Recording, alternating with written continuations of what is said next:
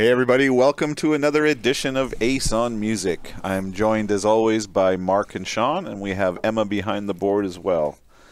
So, this week I thought it would be interesting for us to discuss something that has probably had more impact on the music industry in the last 20 or so odd years than almost anything else, and that's this concept of streaming. Streaming music, whether it be through services like YouTube and Spotify or the many many other ones that are out there.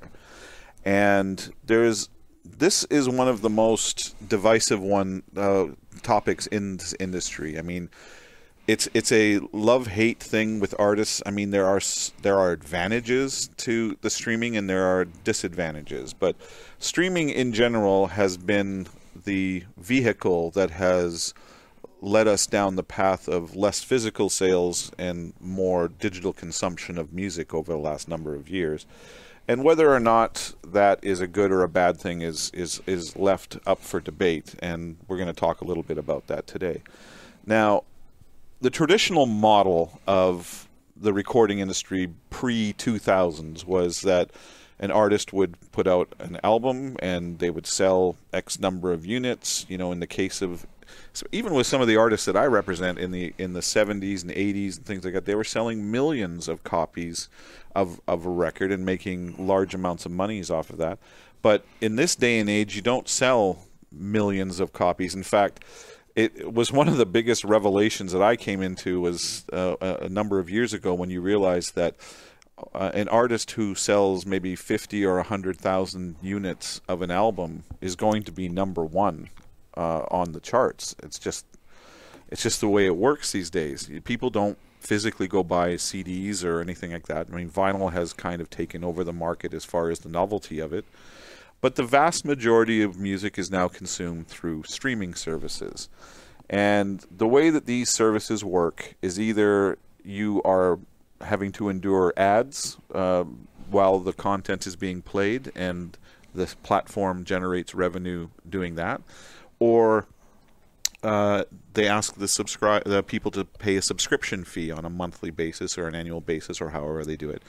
And then you get this whole concept of streams. Uh, you know, how many streams? In other words, how many times does your song get played on these platforms? And then uh, uh what these plat what these platforms like Spotify or YouTube do is they then pay you uh, a certain um, an agreed upon fee. excuse me, uh, based on however you know uh, uh, some fee that they've negotiated with the labels or whatever. And when you take a, a, label like Spotify, it is not you know a penny a song or or a dime a song or whatever. It's fractions of a penny every time it's played. So you literally have to have millions of listens of your song in order to start generating what we would consider to be decent amounts of revenue. But uh, and then, of course, that revenue also has to get split with your record label because they're going to want their cut of, of this money as well. So I, I, know, especially a lot of older school bands really look on things like Spotify and YouTube as as the enemy and as mm. the devil and, and how it's ruining the music industry. But in reality, there are some really strong truisms that we have to look at here. First of all, it's here to stay it's not like streaming is going to go away. It's not like you can, you know, stamp your feet or bang on the table with your fist. It's not going away. So we have to figure out how to use it as a tool like we use anything else.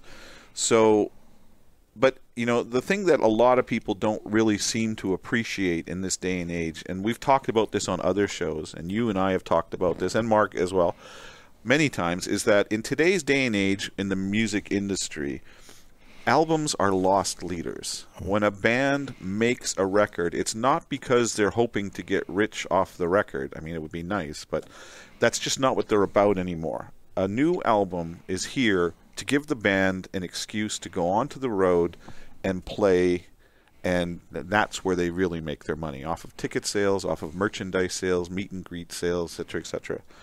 So you know the the big goal that we have with any album that we make right now is just seeing if we can generate enough revenue off of it so that it pays for itself. um, because it's still not a cheap affair to make records in, in this day and age. So um, I know that uh, I was a little bit late coming to streaming just because it's, uh, I mean, I, I was very fortunate that early on I had a, a friend who ran these tech uh, conferences here in LA where she would organize uh, people of like-minded industries to get together and almost like make these social meet and greet things to try and generate synergy be- between them. And one day she had the guy uh, Daniel Ek who went on to form Spotify, and and I and I had an evening's conversation with him, and he was he was very interested in talking to me because you know it's it's all about content for them at that they were just a block they were just starting out at the time. They wanted to make relationships with with band managers especially to try and convince them to allow their artists to allow the material onto their platform. But um and it was something that we were that we were pretty hesitant about at first because we couldn't really see the big picture as what we were losing was the revenue that we were experiencing from the physical product. Yeah. but you know what the the market changes as to what people want Right. and when those services became available um, it was going to happen whether you want it. i mean youtube has so many uh, some ridiculous amount of new content that's uploaded to that platform every day 24,000 hours or something like that Right. every day You know, a a lot of people didn't understand that back when streaming, like Spotify, was just starting out. There was a lot of uh, piracy and, uh, and a lot of that going on, and distribution problems, and people just ripping off music. And uh, correct me if I'm wrong, but wasn't Spotify built on helping out music artists to get them out of the, the bootleg hands of people just downloading them illegally and getting them some kind of organization to where they could get some credit? You know, well that's that was supposedly I, that's how I thought of it as a platform. I didn't think it was going to go the route it did now. Well, I'm I, I'm not naive enough to think that anybody who's out there to try and make money is doing it for the good of whatever. I mean, Oh, they're, no. out- they're out to make money. yeah. But the reality is, is that you know it was difficult to take to to adjust your thinking. I mean, the same thing happened back in in the early 2000s when you had Napster and you started having the whole MP3 thing and file sharing and that whole concept, you know, where the, the, the record industry dug its heels in and fought it hook, line, and sinker and really didn't want anything to do with it. But the market does what it does, and either you adapt or you die, and a lot of them died. And you know, a lot a lot of the controversy about Spotify and YouTube and all this is not so much about the fact that streaming exists now. It's the reality. It's just the way it's going to be. Right. The the the question is how much the artist gets as compensation for their music being played on this platform. And the thing that most people don't understand is you take a platform like Spotify and of all the money that they're generating of from either from subscriptions or ads or whatever however they're generating their money, they pay out about 75% of their revenue in artist royalties. Mm.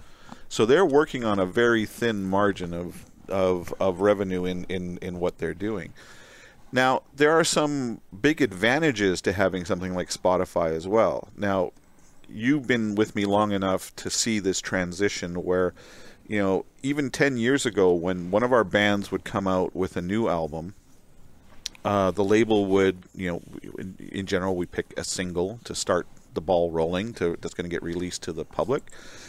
And even then, that single would usually get pressed into a CD, like a single track CD, that then gets they maybe print a thousand of it, and they get sent out to all the radio stations, and Right.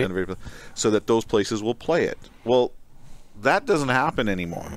Everything's done digitally. You know, you can send the the track, and and there's been some other wonderful innovations there. Like, uh, it always used to scare the crap out of me when we would have a new record, and you want to get the buzz going from the press, and but you know that as soon as you have that product in out of your hands, whether it's in the pressing plant or if it's in the hands of PR people or in the hands of journalists, even if you ask them, do not share this, they're gonna share it. right. And every album gets gets uh, bootlegged as soon as that happens out there on on the various things. So, uh, you know, there's a streaming service now where what we can do is we can set up the album in such a way that we can I can for example send you an email that says okay here here's your link to download the album you can listen to it mm-hmm. but every one of those tracks is watermarked so that if it ends up somewhere in the world I can literally just download that file run it through the software and it says oh well that watermark belongs to Sean Baldwin right you can go kick his ass for right, releasing right. it to the world you know so but when you have something like Spotify, the whole the whole thing changes now. Everybody, uh, you know, you release a, a, a, track to begin, you know, a month or so out or two months out, and then you do another one a month out, and you do one on the day of release, and so it's it's all digital. But it doesn't cost me if I'm going to release a, a track through Spotify. It costs me nothing as far as physically making that product. I literally upload the file to Spotify, and now it's there for the world to consume. And if I have 100 million streams on a song, it costs me personally as much as one stream of a song because there's no cost in ma- making all of the copies that get listened to. That's true.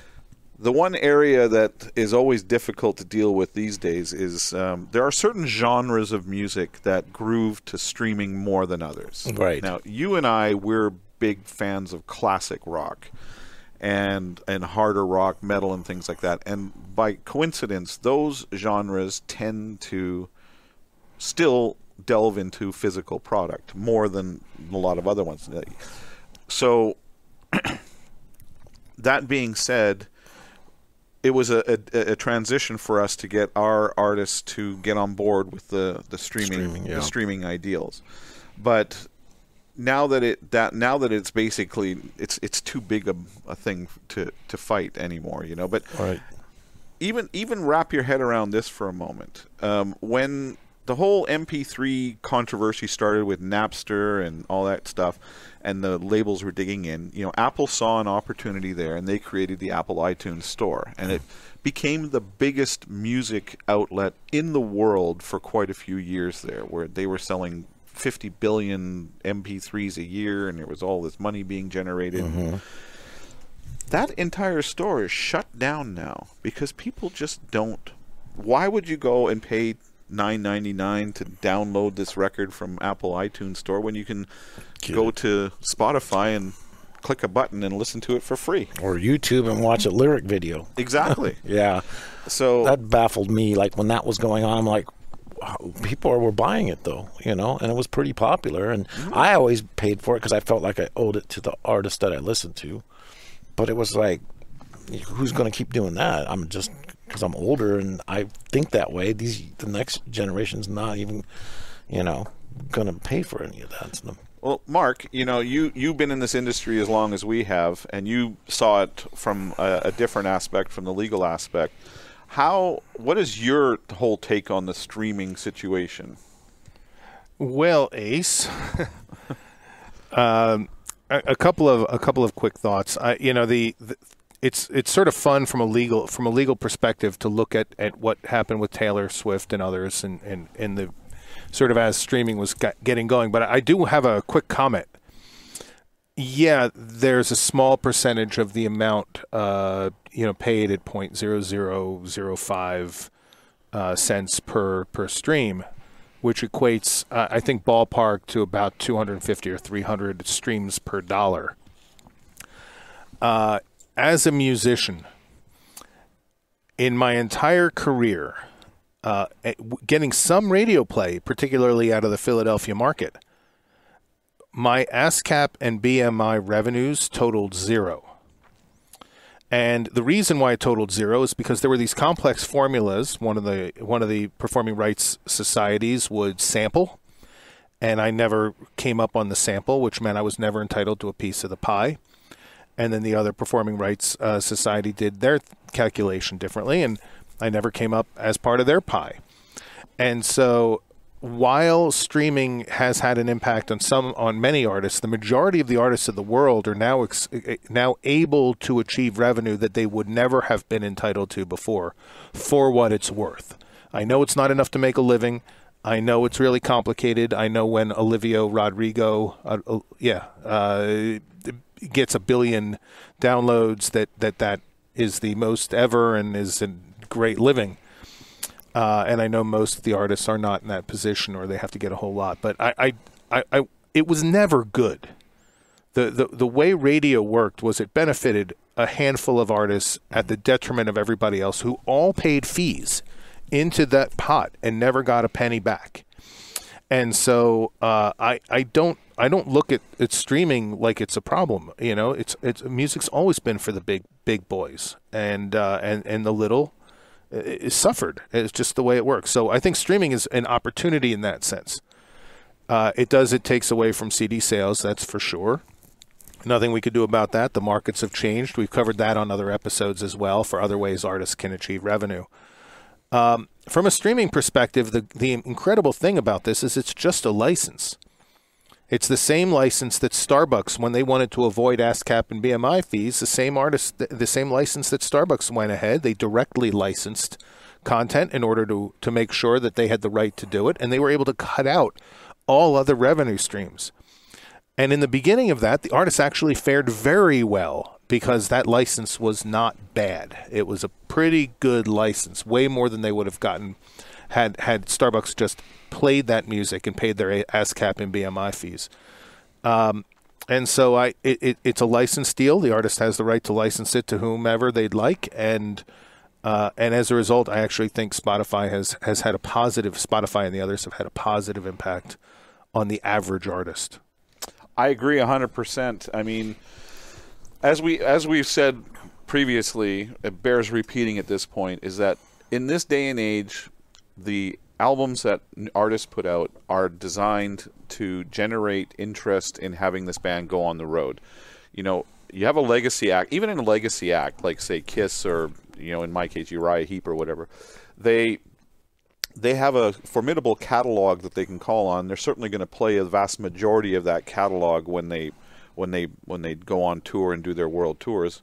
But they're you know the press is not really all that interested in talking to you or or or anything like that if all that you got is another tour. Unless it's some landmark tour like you know the Eagles reformed 20 years after they broke up or whatever. But basically if we put out a record it's literally a loss leader. You know, it gives us the opportunity to talk to journalists or have our artists talk to journalists about what's going on with the band, and people start seeing the name all over the place, and they go, "Yeah, yeah, I really dig that band." And you know, when when they see the tickets go on sale, they'll they'll go buy one and go experience it. But you know, in my opinion, it took it took us a while to see this, but uh, streaming has really been a, a powerful tool in our in our in our arsenal of weapons to to advance our artists, and that is that if if I get somebody interested, say a uh, it's a it's a much different beast, even when it comes to journalists, to be able to say, uh, oh, you know, we want to do an interview with so and so. Can we hear the new record? Yeah, go to Spotify, click mm-hmm. on it, and it's free, and you can hear it. That uh, it's a real it's a real powerful tool and also people are if if somebody has a spotify or uh, access to youtube or spotify or whatever and and for for whatever reason maybe they read one of those articles that the journalist wrote or whatever about this new album that they're doing they're going to be more likely to just quickly go onto spotify and say well i'm going to give that a try there's literally nothing for them to lose if they click on the new Uriah Heep album, they can listen to it, and it's not going to cost them anything. And so they're going to give it a chance, mm-hmm. more likely to give it a chance than than say if they uh, if they if they had to go out and spend the 50, 14.99 or whatever to buy a CD or 10.99 to download it from Apple iTunes or whatever. Right. So I know that you particularly are a massive audiophile. Mm-hmm. The sound quality of everything seems to dominate your life.